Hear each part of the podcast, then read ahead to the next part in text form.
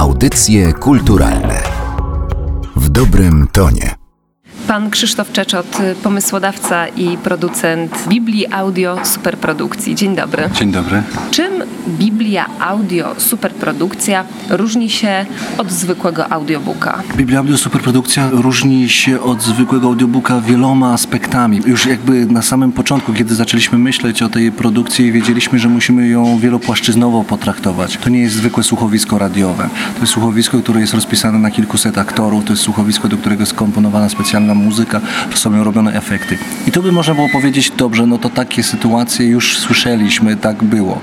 Ale to też jest ważne, że w tym słuchowisku bierze udział ponad setka już ludzi, którzy nie zajmują się na co dzień sztuką aktorską. My o nich mówimy cywile. To są osoby, które zgłosiły się do projektu, bo chciały w nim wziąć udział, albo które wsparły nasz projekt, albo które po prostu dostały prezent od kogoś w postaci udziału w takich nagraniach. Kolejnym aspektem jest to, że zbudowaliśmy ogromną platformę, społeczną, że nasze słuchowisko, które jest dostępne na bibliaaudio.pl dociera do wielu różnych grup. To nie jest słuchowisko radiowe, które z racji tytułu jest skierowane tylko do jednej grupy związanej z religią czy kościołem. Księga, samo Pismo Święte jest księgą pierwszą dla wielu różnych grup społecznych. Jest fundamentem cywilizacji, fundamentem prawa czy fundamentem obyczaju społecznego, ładu klasowego. Wiele różnych aspektów jest zapisanych w Biblii. Kolejna rzecz to niezwykłość tego wydarzenia polega także na tym, że wsparcie czy budowanie tego cyfrowego pomnika odbywa się przez wiele podmiotów. Są narodowi y, gracze, że tak powiem, czyli Narodowe Centrum Kultury czy Narodowy Instytut Audiowizualny, ale są też zwykli ludzie, którzy wspierają te produkcje w różny sposób, darowiznami, czy szerując nasze wiadomości na Facebooku, czy opowiadając o tym w swoim gronie. To też jest wartość. My strasznie to cenimy, że zaczęliśmy dwa lata temu w lutym. No właściwie zaczęło się ode mnie, a po tych dwóch latach jest już nas, tych osób, kilkadziesiąt set tysięcy, a odsłuchań jest ponad milion.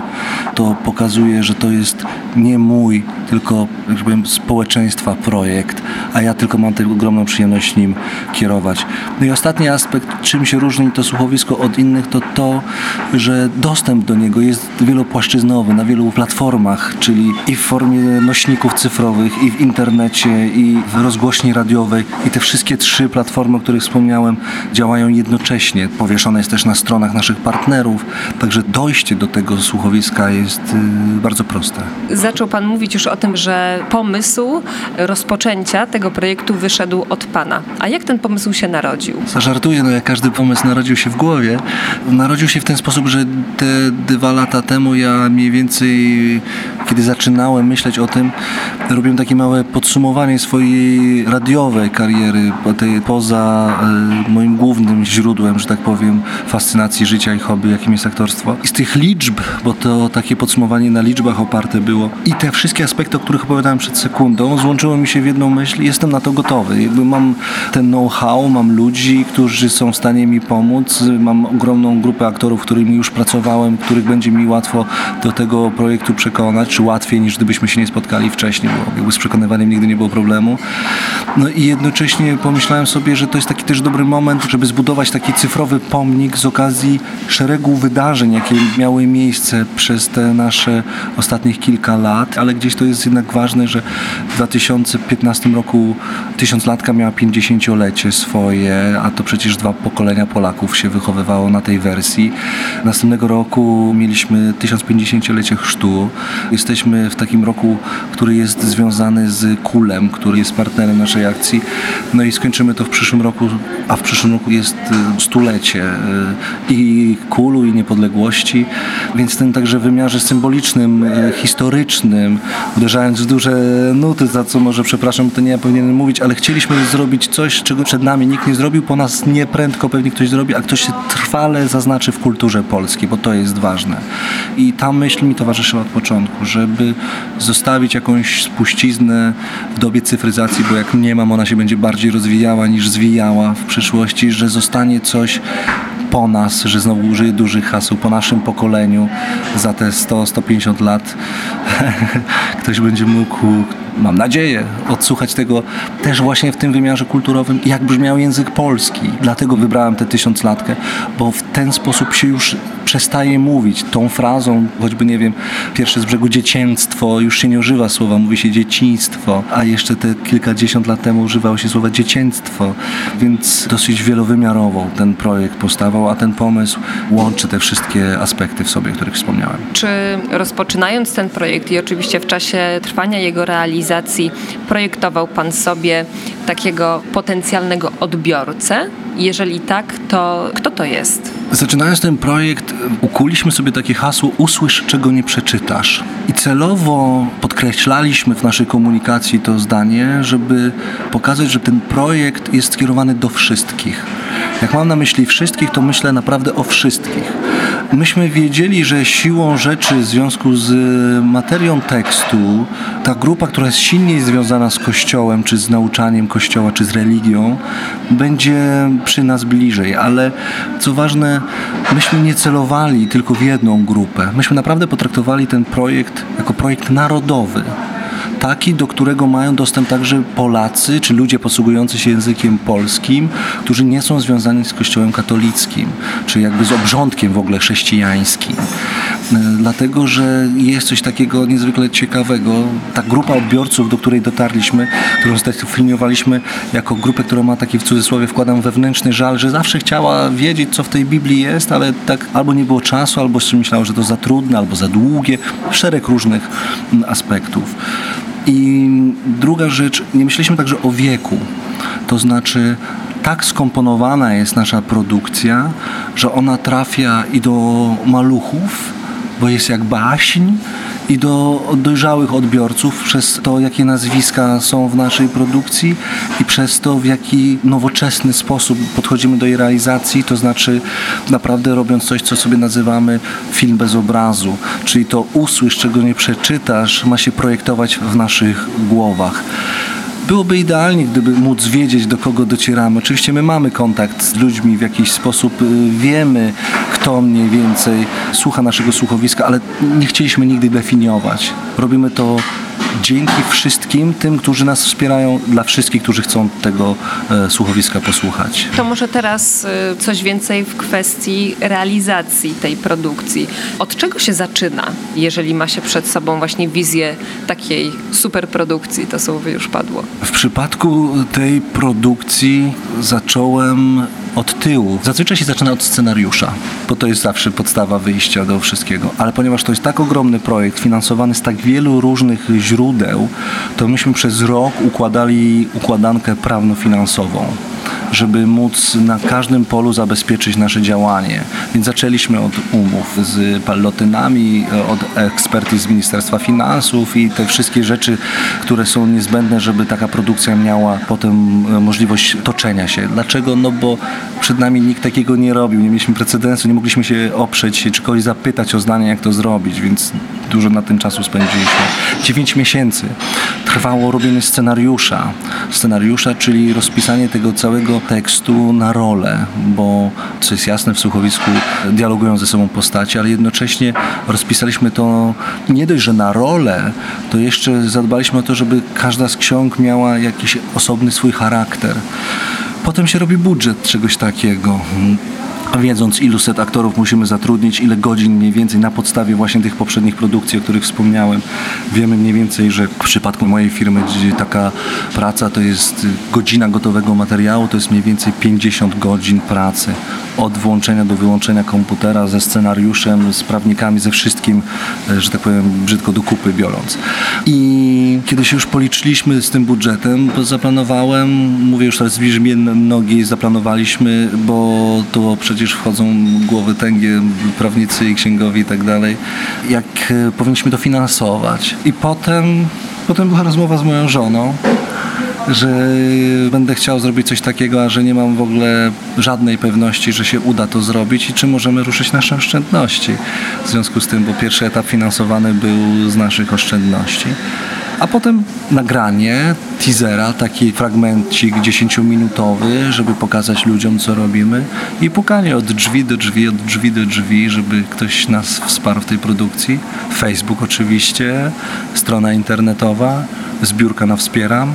No i dzisiaj siedzimy tutaj i sobie rozmawiamy. I takie były pierwsze kroki moje. W tym momencie już właściwie zamknęliśmy nagrania. Mówię właściwie zamknęliśmy, bo trwają jeszcze sesje poprawkowe, ale generalnie 99,9 mamy już nagranych z tego materiału i trwają teraz prace montażowe. Kompozytor pracuje nad muzyką, my przygotowujemy się z drugiej strony nad uruchomieniem kampanii promocyjnej na jesień i liczę na to, że w połowie listopada, początek grudnia będziemy mogli ogłosić, że się nam udało zrealizować tę produkcję, ale pewności jeszcze nie mam, więc nie chwalę dnia przed zachodem słońca. Na samym początku wspomniał Pan, że bardzo wielu aktorów o znamienitych nazwiskach zostało zaangażowanych do tego projektu. Kto dokładnie? Przy tego typu pytaniach zawsze czuję rodzaj pewnej niezręczności, bo tych nazwisk jest 400 parę. 430, jak dobrze pamiętam, na dzień dzisiejszy, a w tej grupie 400 paru nazwisk jest przynajmniej ze setka rozpoznawalnych nazwisk i gdybym zaczął wymieniać, to pewnie bym kogoś pominął, a przecież może nie wypada. Opowiem o tych, którzy są w tych dużych rolach, głównych rolach, które najczęściej słyszymy. Krystyna Janda, Jerzy Trela, Janusz Gajos, Adam Woronowicz, y, Agata Kulesza, Robert Więckiewicz, Magdalena Cielecka, Roman Kosowski, e, Jan Englert, Franciszek Pieczka, Izabela Kuna. I ja bym mógł tak jeszcze wymieniać kolejne, kolejne nazwiska. Y, Piotr Franceski, Danuta Stenka, Artur Żmijewski, Kinga Price. Kilkadziesiąt naprawdę wspaniałych nazwisk. Ale co ważne, przyjęliśmy zasadę, że w tych naszych nagraniach nie pokazujemy na stronie internetowej ról. Nie ma u nas pierwszoplanowych, drugoplanowych i epizodycznych ról. Uważamy, że wszyscy, którzy wzięli udział w tych nagraniach, tak ci z wielkimi nazwiskami, jak i ci z Państwa, którzy zrobili to po raz pierwszy, są cywilami, są równie ważni w tym działaniu. Gdybym mógł ewentualnie kogoś wyróżnić, to myślę, że przez charakter uczestnictwa zwróciłbym uwagę na fakt, że udało nam się namówić księdza prymasa arcybiskupa Wojciecha Polaka i naczelnego rabina Polski pana Michaela Szudricha do tego, żeby wspólnie wystąpili, czyli bracia młodsi i starsi w wierze ze sobą w jednym nagraniu Księgi Mojżeszowej, rozdział 14, kiedy to Żydzi y, przechodzą przez y, morze. I to wydaje mi się takim dosyć ważnym aspektem, który spaja tą całą naszą produkcję, że oprócz wielkich nazwisk, oprócz tych osób, których nie rozpoznajemy, są dostojnicy obu kościołów, ale jednocześnie zachowujemy ten taki dla nas najlepszy pomysł na to, że nie ma małych czy dużych ról. Są wszyscy, którzy wzięli w tym udział. A czy pana również będzie można usłyszeć e, w jakiejś roli? Tak, ja obsadziłem siebie również przez y, klasycznie zrodzony brak skromności. Zaproponowałem sobie jakąś rolę i przyjąłem ją z radością. Przeczytałem fragmenty Jana Chrzciciela. Bardzo ważny dla mnie w tej produkcji jest udział wielu partnerów y, tego działania, to znaczy i tych ludzi, którzy nas donują przez darowiznę czy kupujący płytę i podmiotu biznesowego, jakim jest firma Orange, która nas wspiera od początku, ale bardzo się cieszę z tego, że w trakcie tego projektu dołączają do nas ci najpoważniejsi, tacy najbardziej legitymizujący kulturę polską graczy czy podmioty, jakim jest y, Narodowe Centrum Kultury, że dla mnie to jest o tyle ważne, że oprócz finansowania, które jest konieczne i świetne i potrzebne, ale nie ono jest najważniejsze. Jakby ważniejsze dla mnie w tej produkcji jest to, że żeby Narodowe Centrum Kultury stało się partnerem jakiegoś projektu, to ten projekt musi być ważny. Zapraszam wszystkich Państwa bardzo serdecznie na stronę bibliaaudio.pl. Na tej stronie możecie Państwo nie tylko posłuchać naszych fragmentów, czy pobrać sobie te fragmenty, bo trzeba pamiętać, że Biblia Audio jest dostępna za darmo, ale także stamtąd możecie nas wspierać przez różne platformy, czy też po prostu kupić płyty czy pendrive, a cały dochód z tej sprzedaży idzie na dalszą produkcję.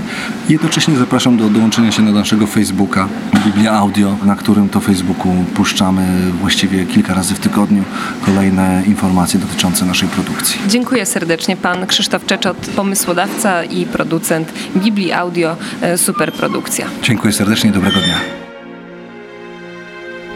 Ty, który burzysz przybytek i w trzy dni go odbudowujesz! Zejdź z krzyża i wybaw samego siebie! Podobnie arcykapłani, drwiąc między sobą wraz z uczonymi w piśmie, mówili. Innych wybawiał, siebie nie może wybawić. Mesjasz, król Izraela. Niechże teraz zejdzie z krzyża, żebyśmy zobaczyli i uwierzyli. Lżyli go także ci, którzy z nim byli ukrzyżowani. A gdy nadeszła godzina szósta, mrok ogarnął całą ziemię aż do godziny dziewiątej. O godzinie dziewiątej Jezus zawołał donośnym głosem. Eloi, Eloi, lema sabachthani. To znaczy, Boże mój, Boże mój, czemuś mnie opuścił. Niektórzy ze stojących obok, słysząc to, mówili. Patrz, woła Eliasza. Ktoś pobiegł i nasyciwszy gąbkę octem, umieścił na trzcinie i dawał mu pić, mówiąc. Poczekajcie, zobaczymy, czy przyjdzie Eliasz, żeby go zdjąć z krzyża.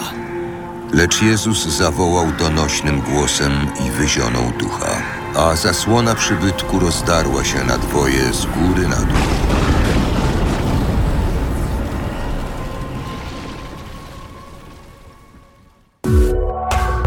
Audycje kulturalne w dobrym tonie.